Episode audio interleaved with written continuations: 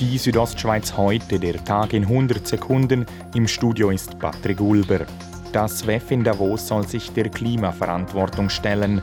Mit dieser zentralen Forderung begann heute in Langquart die dreitägige Klimawanderung von Klimaaktivisten nach Davos.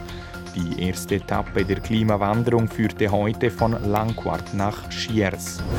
Vor dem Start zur Wanderung hat heute Mittag auf dem Bahnhofplatz in Langquart die erste Anti-WEF-Demo dieses Jahres stattgefunden. Die Kundgebung wurde von der Organisation Streik WEF und Werda Grüne Graubünden organisiert.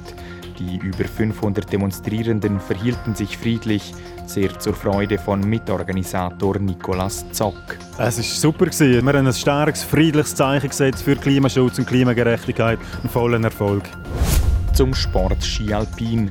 Clément Noël hat den Weltcup-Slalom von Wengen gewonnen. Der Franzose siegte vor dem Norweger Hendrik Christoffersen und dem Russen Alexander Choroschilov. Die beiden Schweizer Daniel Juhl und Ramon Zenhäusern verpassten das Podest als Fünfte knapp. Nur sieben Hundertstel fehlten für den Sprung aufs Treppchen.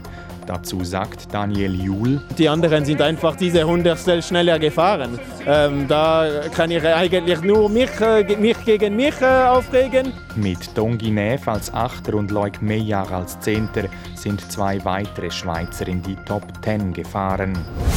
Die Frauen sind heute einen Parallel-Riesenslalom im italienischen Siestre gefahren. Dabei konnten die Schweizerinnen nicht überzeugen. Wendy Holdener, Lara Gut-Berami und Aline Daniot scheiterten alle im Achtelfinal. Den Sieg sicherte sich die Französin Clara Dires vor der Österreicherin Elisa Mörzinger. Dritte wurde Marta Bassino aus Italien.